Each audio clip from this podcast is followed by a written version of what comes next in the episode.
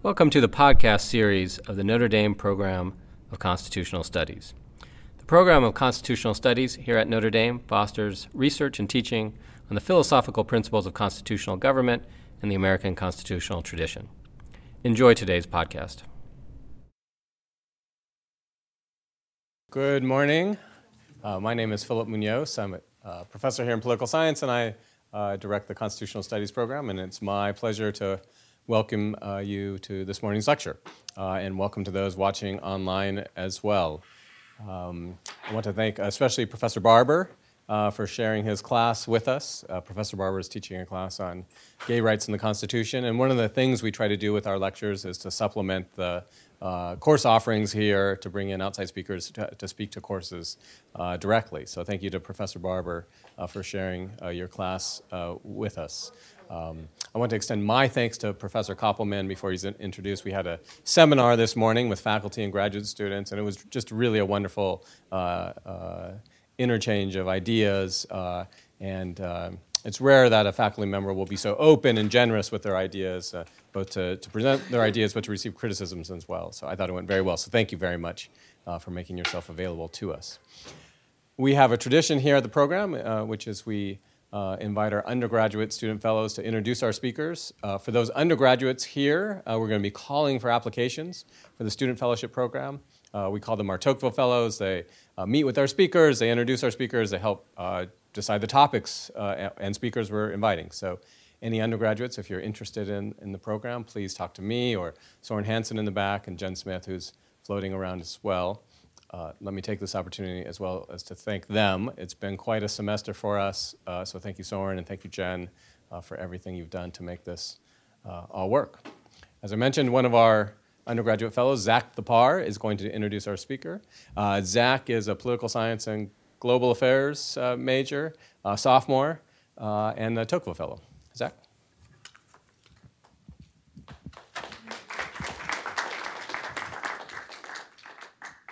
Uh, good morning. Uh, Andrew Koppelman is the John Paul Stevens Professor of Law and Professor of Political Science at Northwestern University, where he focuses on issues related to conflicts of law, constitutional law, the First Amendment, law, and religion. In 2005, he received the Walder Award for Religious Excellence. He has published over 100 articles and a couple of books, with his most recent books being The Tough Luck Constitution and the Assault on Healthcare Reform and Defending American Religious Neutrality. Today, he will be speaking on the topic the unnecessary conflict between gay rights and religious liberty. Please join me in giving Professor Koppelman a warm welcome.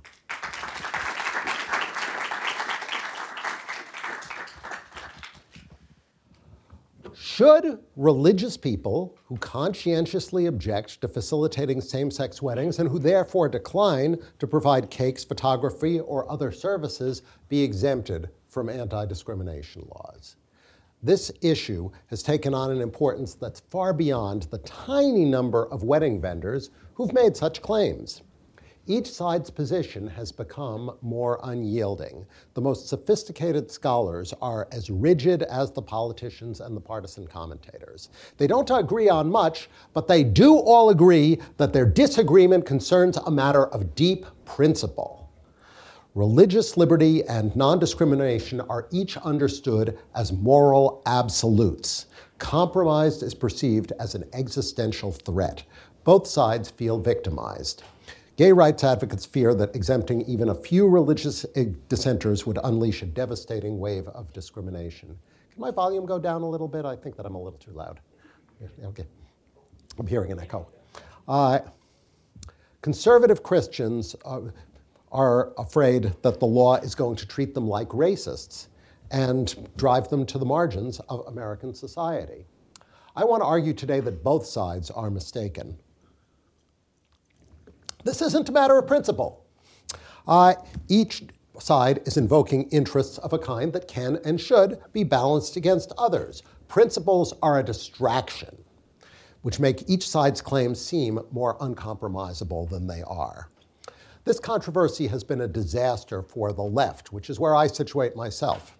Uh, by cons- pushing conservative Christians away from the Democrats, it helped to elect Trump. If Hillary Clinton had received Barack Obama's 2012 percentage of the white evangelical vote in Michigan and Florida, she'd be president. Uh, Trump has been a disaster for the right. The Republican Party once championed responsible conservatism. It now stands for xenophobia, protectionism, isolationism, religious bigotry, kleptocracy, and racism. And are, that's a transformation that's likely to survive his presidency. And that's been a disaster for American Christianity. The uncritical embrace of Trump by so many prominent religious leaders has persuaded many Americans, especially the young, that religion is a hypocritical sham. Many on each side think that their counterparts are evil and motivated by irrational hatred, either hatred of gay people or hatred of conservative Christians. Uh, that's not only dangerous and false, it's profoundly illiberal in a free society where radical disagreement about moral fundamentals is inevitable. There are indeed extremists on both sides with repressive aspirations. Uh, and each side is reasonably frightened by the worst, sometimes the most visible representatives of the other. But most Americans would like to live in peace with their fellow citizens, and they're willing to consider, and if possible, to accommodate other people's perspectives and fears. This is an issue that divides decent people who honestly hold radically differing views about what a good life requires. If the two sides have no sympathy for each other, I think that this is largely because they don't understand each other. The core of the conflict is the racism analogy, and that's what I'm going to focus on today. The idea that those who embrace traditional sexual morality are as bad as racists and deserve to be treated like racists. That idea persuades gay rights advocates that any compromise would be morally repugnant, implicitly condoning evil ideas and bigoted people. And that, in turn, persuades conservative Christians that they face an existential threat. But the analogy itself, it's very often invoked, but it hasn't gotten much careful attention. The comparison actually is a bundle of several different analogies. Some of them are sound, but taken together they're misleading because they lead the spectator to the wrong conclusion that all religious conservatives are malicious, hateful people. That makes the problem unsolvable, and the traditionalists are right to feel threatened. The left, which often prides itself on its attachment to science and rationality, is marching to war under the banner of a delusion. When one says that opposition to homosexuality is like racism, one might be saying any of several different things. One might be comparing their effects. The traditional religious condemnation has hurt gay people a lot. One might be saying that uh, they're grave moral errors. But those aren't the analogies that matter. They're the stuff of ordinary disagreement. We're constantly arguing with people whose, view, whose, views we think are wrong and destructive, and we can try to persuade them without even getting angry. Uh, the message the analogy usually conveys is more pointed. These people are evil. They deserve to be shunned. Uh, so I'll quote the, a majority of the U.S. Commission on Civil Rights they wrote that proposals for religious accommodation uh, represent an orchestrated nationwide effort by extremists to promote bigotry cloaked in the mantle of religious freedom and are pretextual attempts to justify naked animus against lesbian, gay, bisexual, and transgender people. Now, there is always an irresistible charm to the idea that our adversaries, the people who are arguing with us, know that they're wrong. They're only pretending to disagree with us because they're horrible people. But, uh, and this is part of what makes the analogy misleading, that wasn't even true of many whites during the Jim Crow era. Many of them blindly accepted the poppycock that they'd been taught, and this kind of demonization is unfair to the millions of Americans today who hold conservative views about sexuality. The labeling of their views as pretextual seems to rely on the idea that no one could really believe this stuff. But that notion evades the familiar problem of religious diversity. Now, I've been a gay rights advocate for more than 30 years. My student note in 1988 argued that discrimination against gay people is sex discrimination and should be illegal for that reason.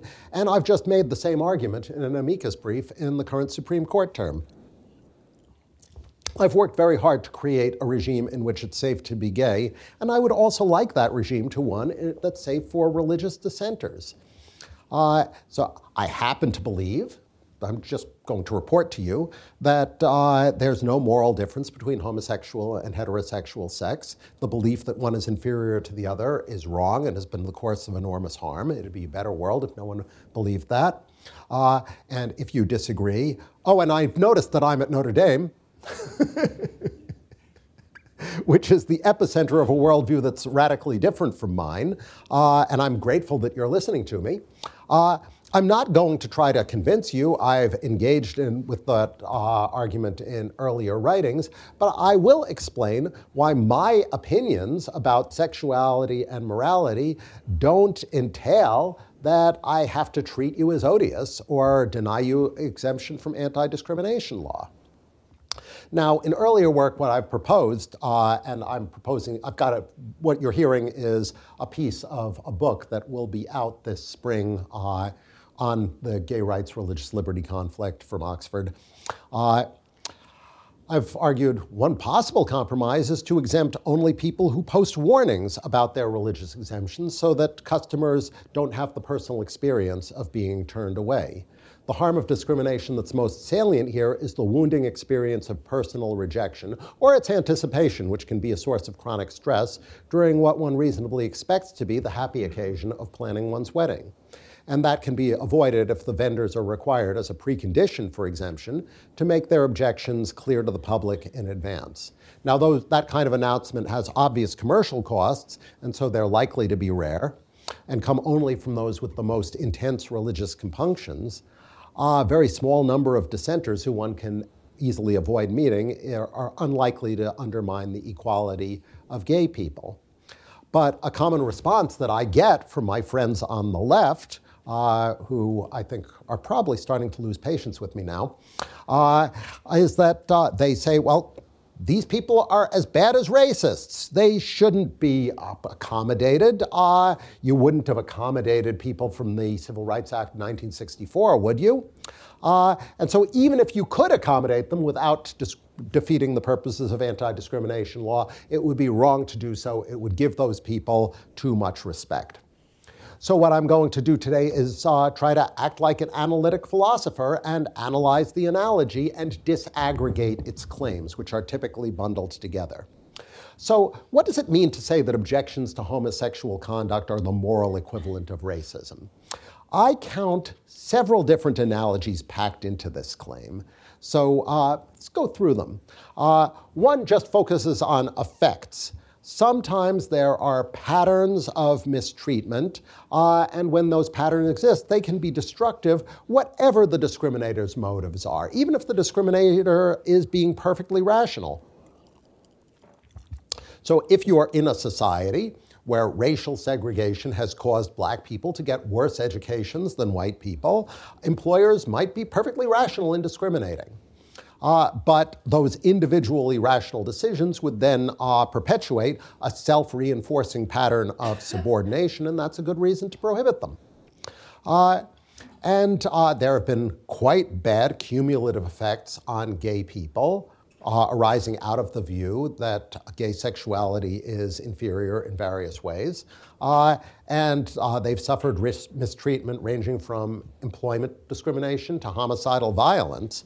But that doesn't tell us anything about whether religious accommodations can be permitted without defeating the purposes of anti discrimination laws. Aggregate effects aren't going to change much if a few people are allowed to discriminate. And we haven't seen an awful lot of these claims. Uh, they've had maybe a dozen of them uh, that have made it into the news in a country of over 300 million people. Uh, a second analogy is that uh, both treat people unjustly on the basis of irrelevant characteristics. Now, that argument is parasitic on the premise that there's no valid reason for treating gay sex as inferior to heterosexual sex. Uh, but of course, those who hold traditional views of sexuality will think that there are such reasons. Uh, as Justice Alito has explained in the Windsor case, uh, they believe marriage is essentially the solemnizing of a comprehensive, exclusive, permanent union that is intrinsically ordered to producing new life, even if it does not always do so. Well, whatever the merits of that notion, it's not about gay people. It's focused on the value of a certain kind of heterosexual union, and gay people are a side issue. Uh, the, uh, I think these ideas are obviously wrong, but that's what I think about an enormous range of beliefs, not just religious beliefs. Uh, many, uh, I think, here's a proposition that I think most Americans agree with. There are some religious beliefs that are contemptible falsehoods. Everybody thinks that. We just don't agree on which ones. Uh, this isn't anything new. This is the chronic condition of the United States, which is probably the most religiously diverse country in the history of the world. And the way we've coped with this diversity is to treat religion understood at a very abstract level, abstracting beyond all doctrinal differences, as a good thing and to accommodate it where we can. Uh, we address the chronic human problems of suffering and guilt and death uh, in many different ways, and we treat one another's resolutions of those problems with respect, even if they make no sense to us, or even if we think they're mistaken. Uh, and accommodation, religious accommodation from generally applicable laws, which we've been doing since before the framing, when we accommodated uh, Quakers from the military draft, uh, it always involves minorities uh, which in the context of religion means people who believe things that we in the majority regard as false. If they were a majority, then the legal obligation that they question wouldn't be there in the first place. Catholic countries don't ban sacramental wine. The, uh, so even if you think that the view is false, that doesn't defeat the case for exemptions. It's usually the case with exemptions. So then Here's the analogy that's doing most of the work that I'm going to spend most of my time on. Racists are evil. And that is an argument that then gets transplanted in this context. In 2015, Indiana enacted a religious freedom law that arguably would have exempted wedding vendors from anti discrimination laws. It's not clear how important this was in its actual operation. Almost nobody noticed that, except for 11 municipalities, Indiana doesn't have an anti discrimination law to exempt people from. Uh, and during the controversy that ensued, which ultimately left, led to the partial repeal of the statute, the New York Times ran an editorial. I'll read you its title In Indiana, Using Religion as a Cover for Bigotry. The implicit assumption is that the objection to facilitating same sex marriage isn't really religion at all, that it's a cover for something else, something nasty. And that same view underlay the Civil Rights Commission declaration that religious objections are pretextual.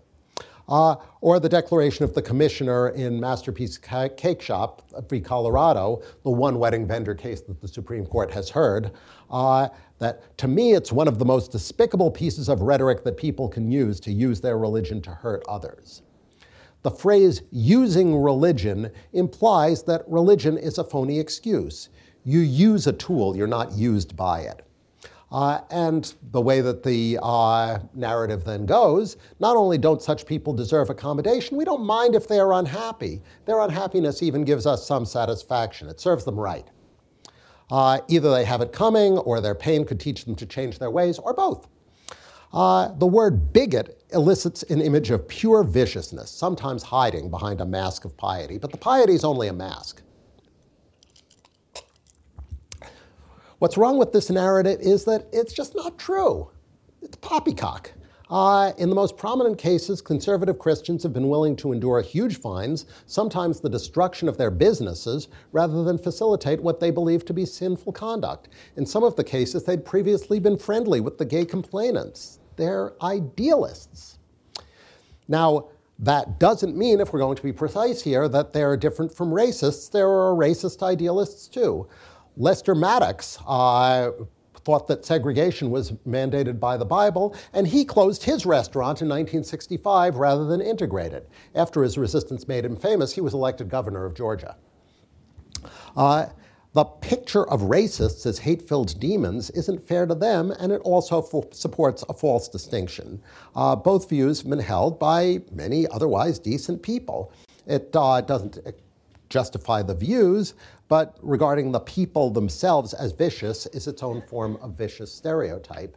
And it creates the opportunity for res- resisting the analogy that I think doesn't quite work. So, Ryan Anderson argues that opposition to interracial marriage, I'll quote, is an outlier from the historic understanding and practice of marriage founded not on decent and honorable premises but on bigotry.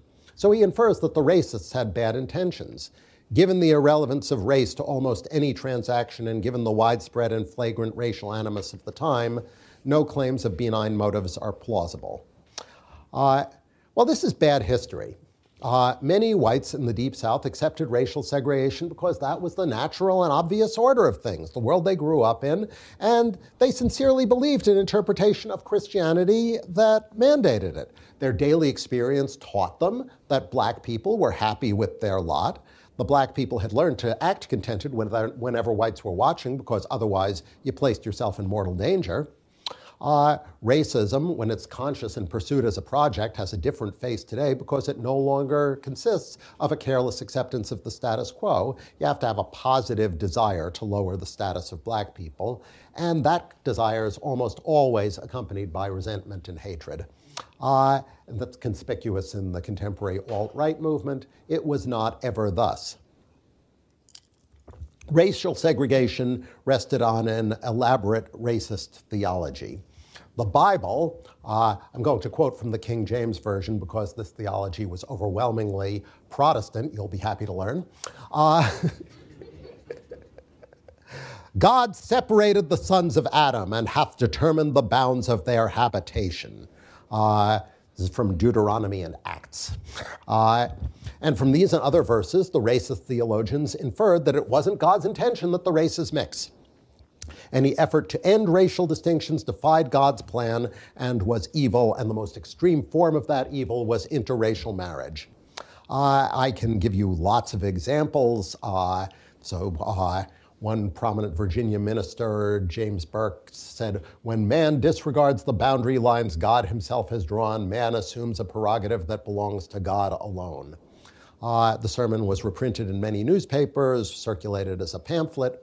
Uh, the theology of separate races was a kind of cultural religion that was pervasive in the Deep South for 100 years after the Civil War.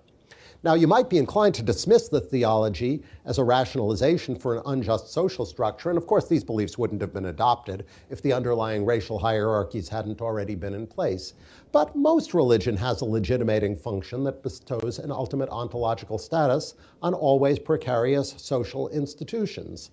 Uh, that's not to say that any particular religious belief is true or false. It's just about the sociology of religion. Uh, the fact that a religious belief has social causes doesn't necessarily mean that it's false or insincere. All beliefs have social causes. So the struggle over racial equality was a struggle of theologies, each often sincerely held. Martin Luther King's triumph was to reshape Christianity so that no one, eh, almost no one any longer, takes its racist form seriously.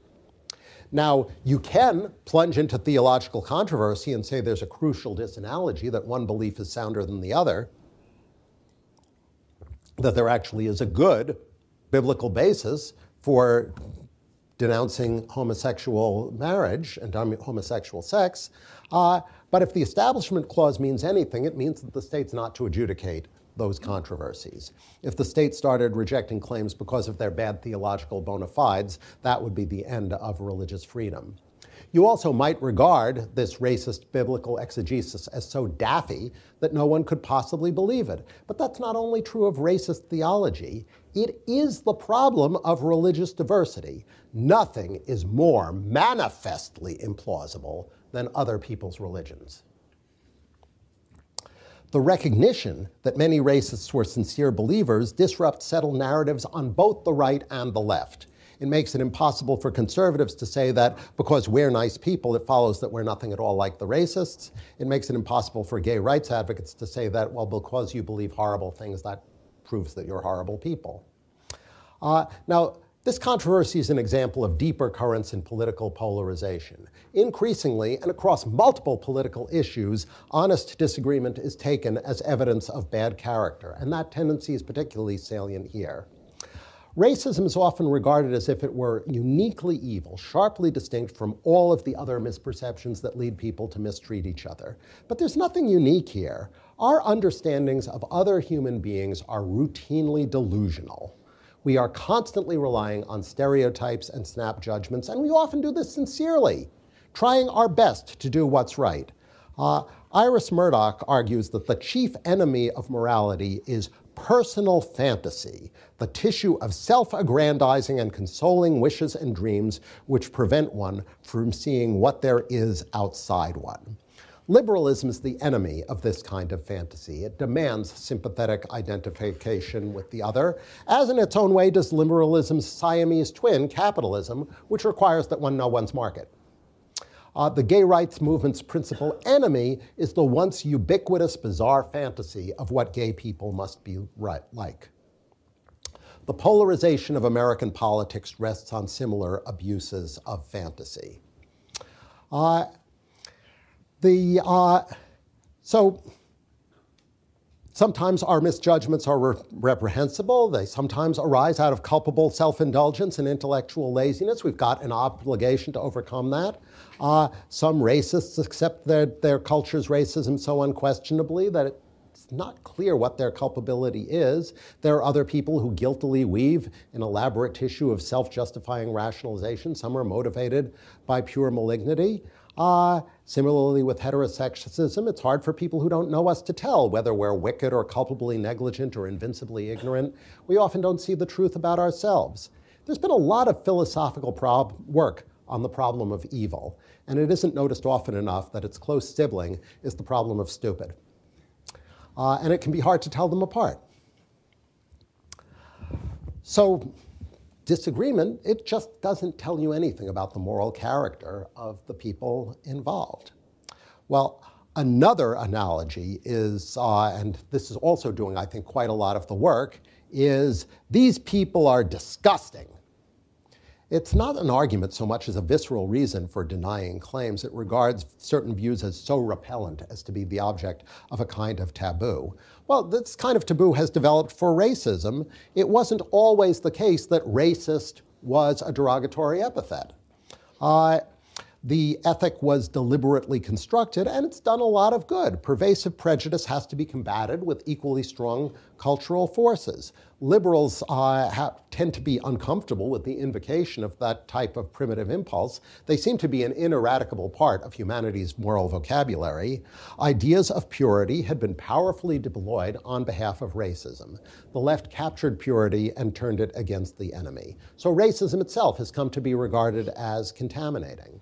And a similar cultural reversal has been directed at homophobia.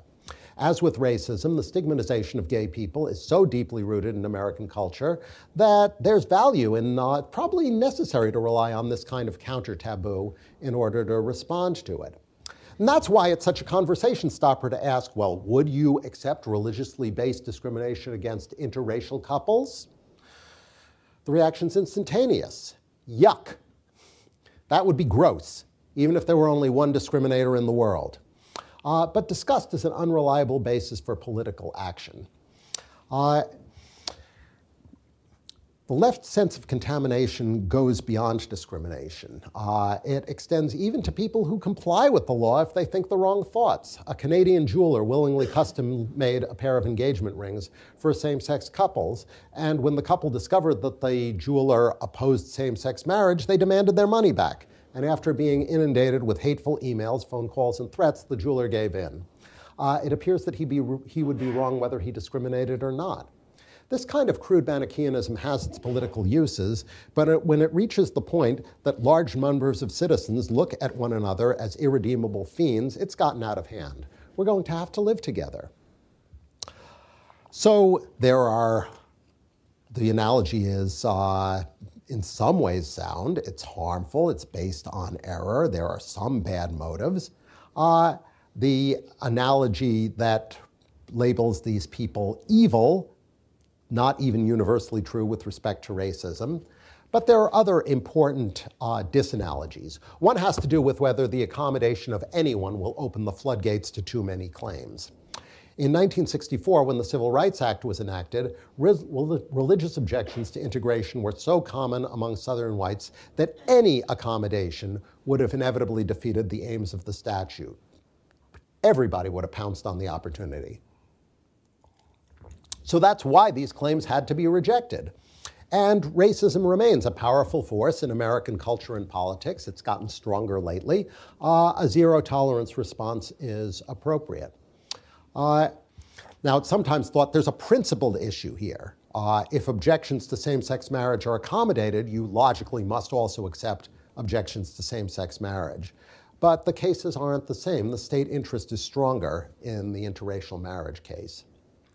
And more generally, it's not necessary for the tension between gay rights and rights of religious liberty to be addressed at the level of high principle. The principles here, religious liberty and non discrimination, may seem irreconcilable, but they are themselves parasitic on interests. The way to think clearly about the conflict is to look past the principles at the underlying interests. Discrimination harms its victims' urgent interest in equal treatment in public spaces. Religious liberty protects what people regard as their deepest concerns. The legal rights in question are tools for promoting, protecting those interests. In some ways, law school uh, legal education can be misleading here. Uh, what lawyers are taught, what I teach my law students, uh, is uh, the way to deal with conflict resolution is you, you, do this. You come up with an abstract principle, uh, a principle that will cover all future cases between now and the heat death of the universe. And, uh, it, it, and which incidentally, you can put this in a footnote, entail that my client wins. But that's not the only way to think about conflict. Sometimes the right thing to do isn't to follow a principle, but to discern the interests at stake and cobble together a solution in where everybody is okay. Uh, ethics is not only about principles. There is a tradition in moral philosophy, going back to Aristotle, that holds that a good person doesn't necessarily rely on any abstract ideal, but makes sound judgments about the right thing to do in particular situations. Sometimes principles are overbroad generalizations from experience and distract us from the moral imperatives of the situation at hand. Uh, Arguments about the gay rights religious liberty conflict often talk past each other because they focus on one of the interests in question and ignore the other. The principles are in irresolvable tension, but the interests aren't. There are ways to ensure that all the relevant interests are accommodated. Uh, this might require some modification of the principles, but what ultimately matters is not the principles, it's the people. We only care about the principles because we care about the people. Now, I've argued that I don't think there will be a flood of exemption claims, even in the parts of the country that are most opposed to same sex marriage. Uh, opinion about same sex marriage is shifting, even in the parts of the country most hostile to it. You look at the survey data from Mississippi or Alabama, and it is shifting rapidly, particularly among younger people. Uh, but when always in a religious accommodation case, uh, you you're asking this question. Uh, whenever religious accommodations are proposed, you always have to ask will there be such a flood of claims that the law's purposes will be thwarted? Uh, so, when the Volstead Act prohibiting alcoholic beverages was passed in 1919, uh, there was an exemption for the Catholic Mass. And I suppose someone could have asked at the time, is this the end of Protestant America? Because, of course, everyone is going to instantly convert to Catholicism so they can drink. Didn't happen. Uh, so uh, you're always making this kind of uh, claim, but notice how this conversation has shifted. We're now making a prudential calculation about consequences. We're no longer talking about evil people or contamination uh, by bigotry. We haven't ruled out accommodations by, uh, as a matter of principle. We're having the conversation we ought to be having. It is a truth universally acknowledged that there could not and should not have been religious exemptions from the Civil Rights Act of 1964. And from this, uh, one might infer, many do infer, that those who refuse to facilitate same sex marriages aren't even entitled to the mild, defeasible presumption of accommodation that America has often extended to conscientious objectors. And you might also infer, as in 1964, the stakes are high enough to justify a state effort to stamp out the subculture that embraces these hateful views. But this misunderstands 1964. Uh, you don't have to even think that heterosexism is less bad than racism in order to understand our, the uniqueness of our situation then. America has a long history of accommodating religious dissenters. And as a general matter, the law shouldn't strive to stamp out any subculture and make its members outcasts. Racism has become so pervasive and destructive, has been so pervasive and destructive, in 1964, those two principles were appropriately overridden. The civil rights struggle demanded coercive cultural reconstruction, especially not only in the states of the former Confederacy. Uh, the question isn't simply whether people are acting on the basis of repugnant ideas. There are a lot of repugnant ideas around. It's whether there should be cultural war. And that question, like any decision to go to war, depends on prudential assessment of likely consequences. In the case of race, there's been progress, but the war isn't over. Uh, in the case of sexual orientation, war is unnecessary and unlikely to improve matters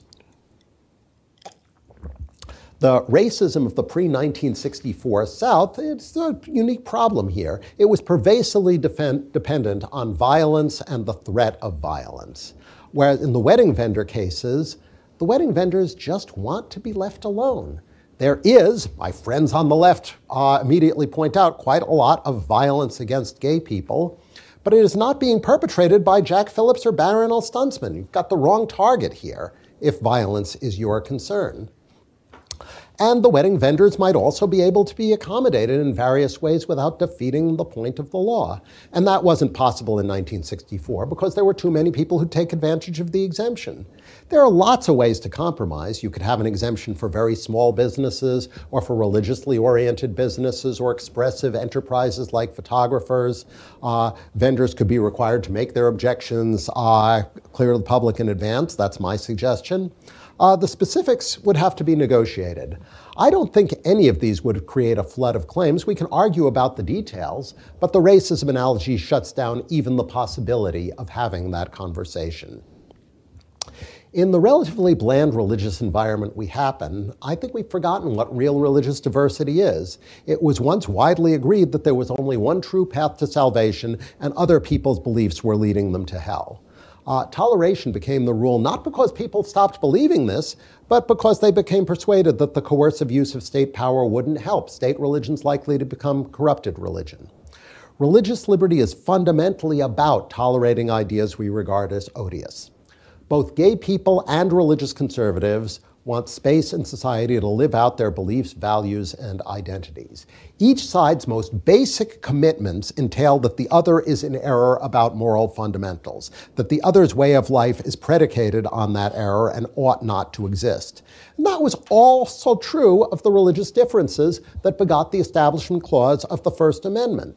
Uh, the United States uh, is a longstanding counterexample to Rousseau's dictum that it is impossible to live in peace with people whom one believes to be damned.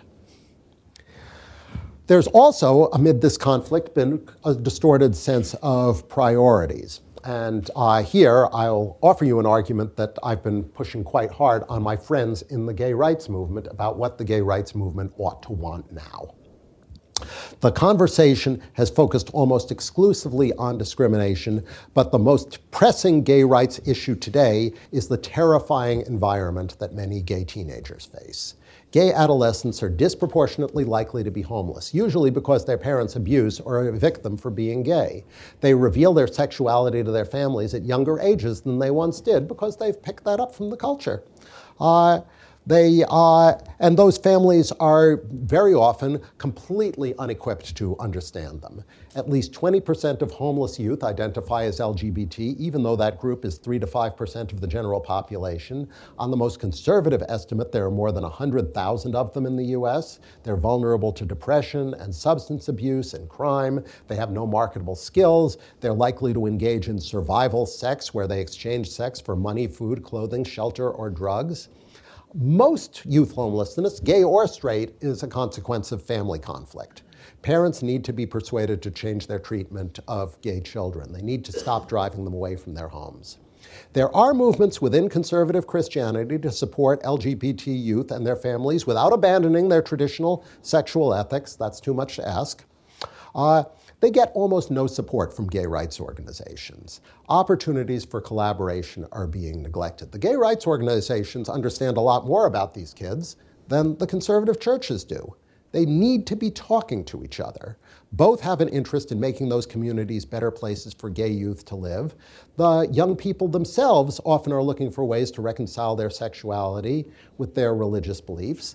The conservative Christians, their leaders, understand that there are patterns of behavior that are turning children in their from their communities into homeless prostitutes, and that's not what Christianity requires. On the rare occasions that staff from conservative religious schools have met with LGBT advocates to learn one another's perspectives and concerns, the schools have responded by reaching out more actively to their LGBT students.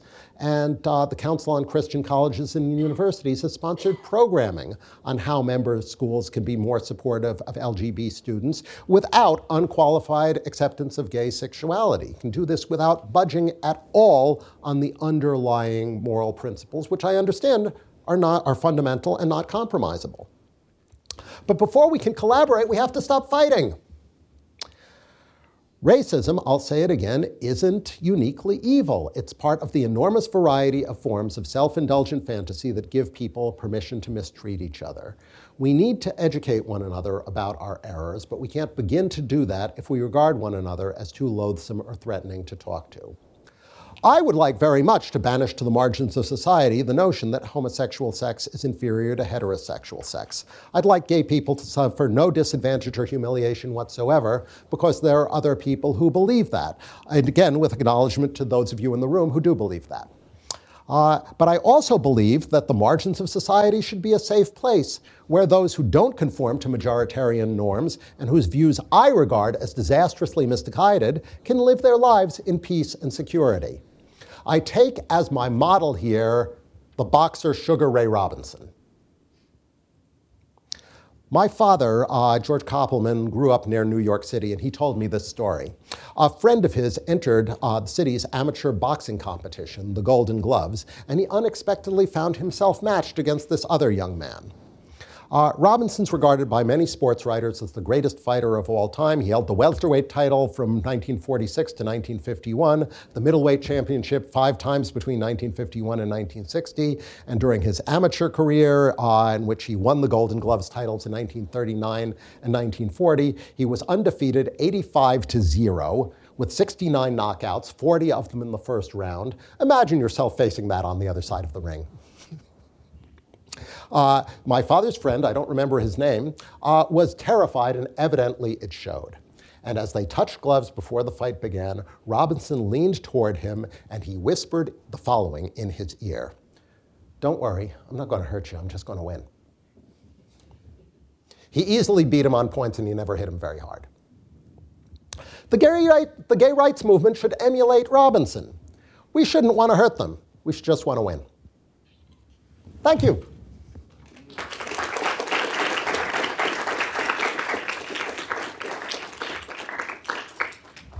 I would love to take questions. As is our tradition, we'll uh, invite an undergraduate student, professor, uh, perhaps a student from uh, Professor Barber's class, to ask the first question. Any undergraduates with a question?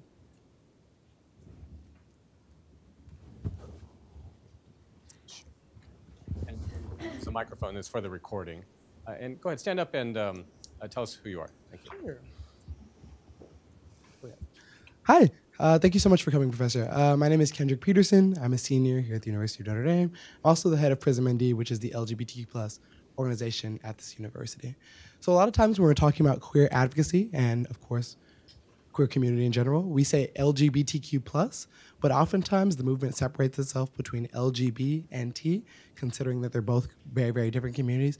Can you mm-hmm. speak some more, or speak a little bit more about that kind of like separation, how you feel trans identities necessarily don't kind of go into LGB uh, identities, or how those perceptions should be perceived from religious Catholics, for example, at this institution? Um, so uh, I am. Uh, so I'm not a Catholic. I'm not a theologian. I'm a lawyer. Uh, and uh, you know, one of the things that uh, the lawyers have been useful for is the crafting of rights that create a world in which it is safe to live in society, even if you are deeply unintelligible to the, your neighbors. So, I mean, the, uh, the, an issue that gay people and trans people have had in common is that their physical safety has been in question. It is a much more pressing problem today for trans people than it is for gay people. Uh, and so uh, I think that uh, that's the fundamental question. I don't say very much about transgender discrimination in uh, this book. I uh, expect that the objection to same sex marriage will also eventually present us with cases spilling over into marriages by trans people.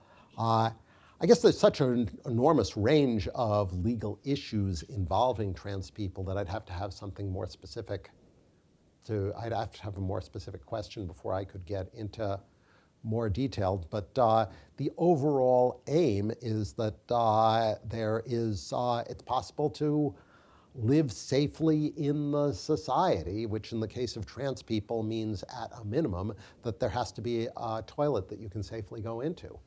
And uh, I think that it's astonishing that that has not been more fully appreciated on the right. Uh, another question from a student, and then we'll open it up to folks. Please, ma'am. Hi, I'm Grace. I'm a sophomore. Um, my main question was you address a lot of social and individual relationships between um, people of religious groups and their reactions to LGBTQ plus members. But what's more, what's more your opinion on what groups as a whole should do to make? I know, like for example, Catholicism has a deep-rooted traditional value necessarily against um, gay marriage. So, at what point do we make it not an individual and societal thing and get groups with such deep and entrenched traditions to change those? Um, what liberalism promises uh, and what religious uh, freedom promises is not the end of conflict. It is that conflict will be conducted through nonviolent means. So uh, I am uh, you know, as I said, you know, uh, I think that I understand uh, the teachings of the Catholic Church about uh, the question of sexual ethics and specifically of homosexual sex. I think that it's wrong. Uh, I and I, but I don't see what we can do about it except try to understand one another's views and uh, try to explain why we're not persuaded. I'm unusually lucky in this respect. Uh, before I was at Northwestern, I was at Princeton, and uh, you know, the uh, the view of the church on this was explained to me with incredible patience by Robbie George over a period of months. And I wrote him a memo saying, right, I, have I've read Germain Grisez, here's where it, I think it doesn't work. Uh, and he said, well, we would, this is wrong, we would never put it that way. And I publishing it, in the only audience that cared what, uh, about uh, engagement with this debate, the American Journal of Jurisprudence, published out of Notre Dame. Uh, and uh, so uh, I think that that's how you disagree you just you try to persuade other people that you are wrong. Uh, yeah, uh, like the rest of the human race, I'm astonished that anybody disagrees with me about anything. But uh, it's manifestly the case. I don't know what else we can do except keep talking. I think Professor Hall had a question.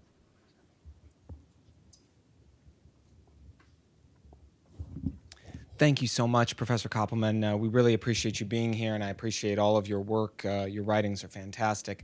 I was really interested in hearing about the your the analogy between the wedding vendor who wants to refuse service to the homosexual couple versus the hypothetical wedding vendor who wants to refuse service to the interracial couple. Mm-hmm. But a substantial portion of your argument wasn't saying that those analogies are different. They were as, you were actually saying they were similar. So, for instance, uh, maybe not all racists in 1964 were disgusting. Maybe not all homophobic people today are disgusting. So, let's set aside all the ways in which this, these analogies are similar. I'm still looking for where are they different. And I heard two arguments from you about how they might be different. One I heard you briefly mention that the state's interest was stronger in the race versus. Mm-hmm. I don't understand why. Uh, my sec- the second thing I heard was you focused a lot on just the practical uh, frequency of these Mm-hmm. events. So maybe in 1964, a huge swath of the population would have claimed a religious exemption. Mm-hmm. Today, they wouldn't have. And so, my question is first of all, does that mean that today, wedding vendors who want to refuse uh, service to interracial couples should be granted that ac- accommodation? Because there aren't that many of them probably left today who would mm-hmm. make that fight openly. And then, secondly, if it's if, if your argument hinges on the likely frequency of these claims, mm-hmm. would it matter if, if if I argue, well, if we grant an exemption for wedding vendors, mm-hmm. what other exemptions might be granted? For instance, uh, maybe if I run an apartment building, I don't want to rent an apartment to a gay couple because that's facilitating their sexual relationship in much the same way that the wedding vendor is facilitating the vendor. Do I not have to, a contractor doesn't have to build their house, a restaurateur doesn't have to let them have Valentine's Day dinner, I could go on and on. Um, so, my first question is Does it really hinge on frequency? And two, then does that mean you, uh, where do those arguments go? Well, it's, it's a great question. I think it's not only about frequency. So I think that uh, one of the aims of anti-discrimination law is uh, with uh, as against racial discrimination is an ongoing cultural war to stigmatize racism as beyond the pale. And that, I think, today is uh, what is doing the work with uh, discrimination against interracial couples, which is vanishingly rare today, but it still turns up from time to time. And uh, when it turns up, it elicits this ritual of universal loathing, which I think does some good. But I mean, you know, racism is still very much with us. Uh, on the question of frequency more general, so there it's not just about, uh, well, you know, we can accommodate if there are only a few such people. As I've said, I don't think that cultural war is what is appropriate here, uh, because on, if the question is trying to uh, change the ethic that is out there, I think the ethic that regards uh, homosexual sex as inferior to heterosexual sex is in deep, deep trouble, and I don't see rescue coming from any place anytime soon. Uh, the, uh, whereas uh, you know, racism seems to me to be a good deal more potent. In general, in religious accommodation cases, we are always asking this question Are we opening the floodgates?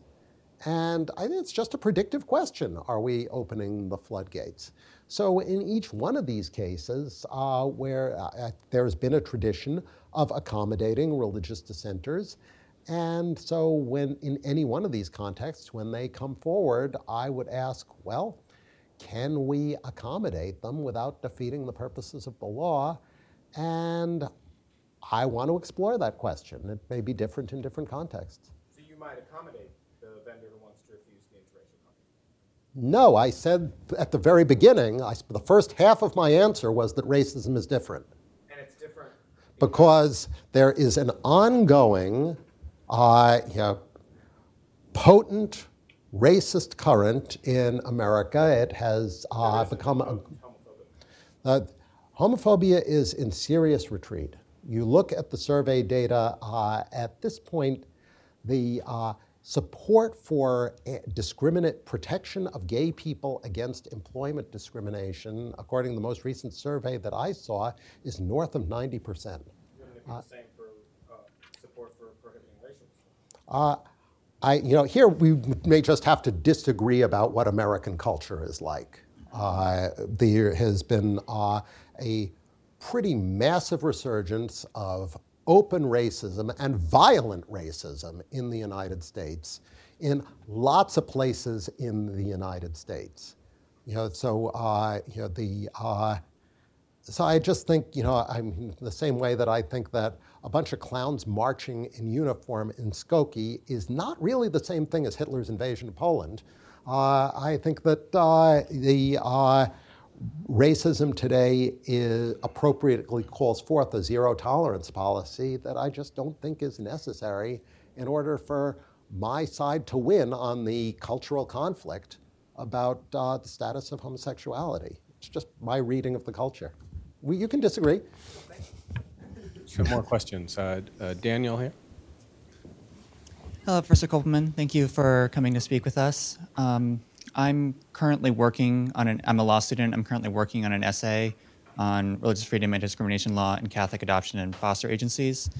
And I, I would consider myself to be a conservative Catholic, and I'm trying to make sure that I'm as cognizant of other people's mm-hmm. needs in this case. And it seems to me that on the the version that you put forward for this, that there might be some distinctions between a wedding vendor who mm-hmm. does not feel comfortable mm-hmm.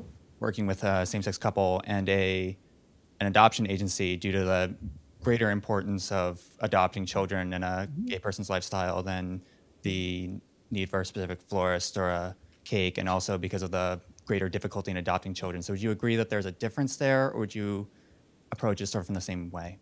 I think that the adopt with the adoption question, you get into questions of market power and market share. If there are lots of adoption agencies and a few of them discriminate, I think that they can be allowed to discriminate. In fact, it facilitates adoption because uh, some people are more willing to put their children up for adoption if they feel they have some control over who the child will end up with. So, uh, so I guess my uh, my inclination in the uh, but and then there are some places where there is one adoption agency that has 70% of the market share and uh, so discrimination by that agency is a problem but uh, but my general inclinations are toward antitrust rather than regulation. Okay, Thank you. Uh, Professor Best, did you have a question? Yes. Um, well, um, Professor Kaufman, thank you very much for coming. Um, uh, it's, a, it's good to see a genuine liberal uh, on the left. Uh, and um, I suppose I'm. There's more than my, one of me. Pardon? Yeah. Well, that's no, that's good to hear. Um, uh, I suppose I'm showing my age and in, in uh, uh, also enjoying your uh, Sugar Ray Robinson uh, uh, story. Few people remember who he was. great fighter. Um, so, so I want to ask a question about um, the idea of, of intersectionality as religion. and of course, by intersectionality, what I mean by that is this, the confluence of racial, sexual, and class issues into a single set of political interests um, that you know that um, uh, is out there as, a, as an idea. But I, wa- I want to uh, um, uh, I want to present the idea of it as a kind of religion. It has it has its symbols. You know, it has a flag. It has um, holidays, commemoration of Stonewall, Gay Pride Month. It has doctrines, the natural attraction of same-sex attraction, uh, and in tandem with these doctrines, um, uh, there are critical characterizations of LGBT beliefs um, as properly prohibited thoughts, right? So there are positive doctrines and there, there are prohibitions. Um, perhaps there are, are, a set of nascent sacraments within intersectionality, uh, for example, the sacred status of abortion rights. Um, and, and then this is the particular thing the integralist nature of its character, which is to say, it seeks legal establishment for its preferred doctrines. And so the prima facie obvious American way to handle this is to say that intersection, intersectionalism is entitled to free exercise but non establishment. Mm-hmm. But that doesn't seem to be a satisfactory solution to contemporary intersectionalists. Um, uh, and I think that part of that is that it may be because, um, well, they want to win, um, and, and maybe not as uh, uh, solicitously as, as mm-hmm. Ray Robinson, but uh, also in part because they don't understand their views as religious mm-hmm. um, which I suspect is a view with which I'm not a lawyer, but it's a view that I suspect with which most courts would disagree that it's mm-hmm. religious, and so it can't mm-hmm. be considered in that way. I wonder if you, uh, what, what, you think about that as a. Um, well, there's uh, no question there are illiberal elements on the left. Uh, the uh, and uh, people, if, if, you one one can use the term sacrament loosely, but uh, there are matters of deep attachment, and people have deep sacraments that come into war with one another. Uh, having lived in the same town with Chicago Cubs fans and Chicago White Sox fans, I know quite a lot about this. Uh, you know, it, it, can get very bitter. Um, the this goes to the more general problem of American political polarization. Uh, I think one of the fundamental problems that the United States faces today is uh, we need to construct a narrative in which half the country isn't going to feel like outcasts. And uh, the uh, and I think that that is a challenge for the next president. This president obviously has no interest in doing that. Uh, but uh, I think that that is the task that it's not just with respect to this issue. Uh, and there has been a tendency for people on both sides to be drawn to narratives in which uh, the other side are hateful demons. And it's just wrong. So uh, this book is part of an effort to push back on that. As one of the uh, things that you know, folks who are running the line that I'm running here are concerned about, would like to introduce an alternative to the Equality Act in Congress that would include religious accommodations. The gay rights bill that passed the House has almost no religious accommodation at all, and we'd like to push an alternative bill. There's a problem now about how do you get anybody to pay attention when everyone's focusing on impeachment the line that I am suggesting to my friends is, you know, after a while, impeachment's going to get boring. and just make you not want to read the newspaper, and the news industry can't have that. So, uh, a story about how people who fundamentally disagree about these fraught moral issues have managed to get together and reach a compromise about uh, this uh, has a certain man bites dog quality that might make it onto the front page. But I think that that's more generally what we need to do, and that means pushing back on elements of both left and right. Let's go. Uh, get a quick question in the back here. I don't know. I think impeachment's more like pornography. You get a little bit, you want more. I won't comment on that. Uh, my name's Max. I'm a graduate student in political theory here.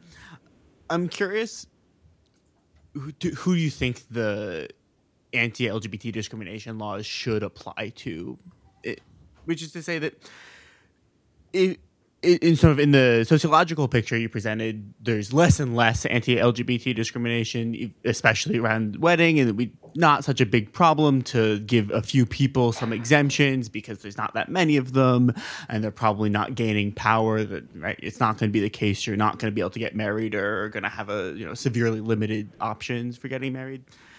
Uh, so, if that's the case, first, why do we need the anti discrimination laws in the first place if no one's really discriminating? And second, if we do need them, who is who are they going to be applied to if not people who are claiming that LGBT relationships violate their religion, which in my mind is the primary sort of case of discrimination against LGBT people, perhaps unlike race, where it was one of but not the only sort of reason for discrimination.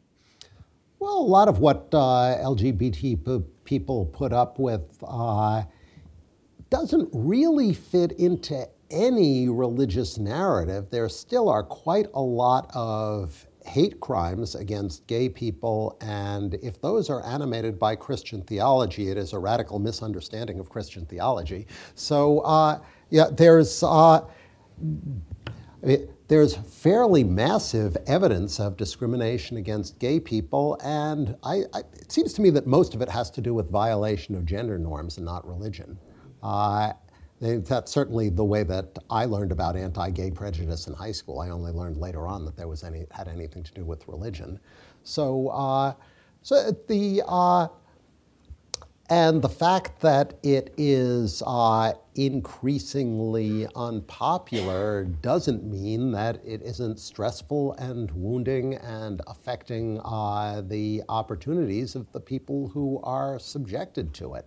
Uh, you know, open hateful racism was already a minority view in America in 1964, but it was pretty destructive. Uh, so it seems to me that they're just different questions. And, uh, and again, by singling out the wedding vendors, I think that I am singling out a very tiny subset of the discrimination that's out there. Maybe one, uh, one or two more. Uh, yeah, b- both in this row. Uh, ma'am, why don't you go first? And the microphone's right behind you. Yeah, so if, if I may, I can actually enlighten a little bit about the marriage question when it comes to transgender people. It's never really been the question within the trans community because depending on the marker, the, the Roman character on a identi- piece of identification, it's never been an issue. So it's never really, that's never been a legal concern explicitly. With marriage equality, depending on the transgender person's sexuality, it's not an issue. Um, you made a lot of consequentialist arguments since this is a philosophical, you're attempting to relate law, legal matters with philosophy. Um, I would think it's important to always remember, and I, and I appreciate your calls for um, calming passions, because once the, the door is open, that's how discourse should happen. But there is a difference between street epistemology and academic epistemology. Mm-hmm. And passions are there for a reason to mm-hmm. force movement, to force change. Mm-hmm. So it shouldn't be just necessarily dismissed out of hand. And what is the duty then of a liberal society to increase access and not restrict access for citizens within the public sphere, given that people do have deeply held religious beliefs, and that's fine, but within when they are operating within the public sphere, they have a mm-hmm. duty to not exclude people from that, mm-hmm. which is not a religious sphere. Mm-hmm. Um, so uh, it really is basically a question about where one draws the lines of the public sphere. And the proposal that, uh, just take the proposal to you can discriminate if you openly announce, it uh, creates a little island where the ordinary easement of public access is denied in uh, these little islands, uh, which I just don't think there are going to be that many of them. So I don't think that that calls into question full citizenship and membership in the community as it would if you had to worry about discrimination anytime you walked into a store. Uh, and the stress of worrying about that is one of the things that anti discrimination law aims to prevent. So, uh, so I very much appreciate that, and I'm trying to come up with a proposal that uh, accommodates that. People right now, public accommodate, you are in the public sphere. That is a property right. That does mean that uh, people have a kind of easement to walk in without being discriminated against, uh, and I'm aiming to preserve that. One more question here. Hi, my name is Bill, and I'm just a visitor to campus for the day who happened upon this lecture, and so here we are. um, given, I guess, that this is a constitutional studies program, one wonders about the sort of fundamental character of the values that are at stake not only from a legal or constitutional perspective, but also perhaps from the philosophical perspective that underlies the basis for the construction of the Bill of Rights in our Constitution. Mm-hmm. So we have free exercise and free speech as fundamental constitutional values, and then we have the expression of a political view in a statutory framework that would seem to be less fundamental. And from a philosophical standpoint, this idea of pluralism, both political pluralism and religious pluralism, also seems to underlie the fundamental structure of the, the articles of the Constitution and the Bill of Rights. And so the question really is should we be begrudging about an exemption for an expression of religious belief, the authenticity of which is not in question? I think you, you quite acknowledge that the authenticity of the objectives is, is authentic and closely connected to the theology of their religion. Um, so, and, and I do agree that much of the assessments seem to be consequentialist calculation. Only a few uh, don't want to hurt you as long as we win, rather than a sort of a principled view that what's at stake here are fundamental values against those of the expression of the majority. Well, I mean, you could adopt a rule that says if you are sincerely religious, that's the end. That there is no state interest that can override your sincere religious conviction. But uh, so that would mean it'd be good news for the Aztecs. Uh, you know, anyone who, for a religious reason, wants to hurt other people, if they've got a sincere religious reason to doing it, do it, you'd yield to that. Uh, that's why the court, uh, the, the law has never adopted that view, but it's always asked, well, is there a state interest that justifies this burden on religion? And then we have to get into the weeds of the state interest and figure out is the state interest of sufficient magnitude. So then you have to do what I didn't really do at any length here. Think about what are we trying to accomplish with anti-discrimination law? Under what context is it compelling? To in what to what extent can it be adjusted without defeating the purposes of the law? I just don't think there's any way to get around that. Please join me in thanking Professor Koppelman. Thank you. This has been great. Yeah.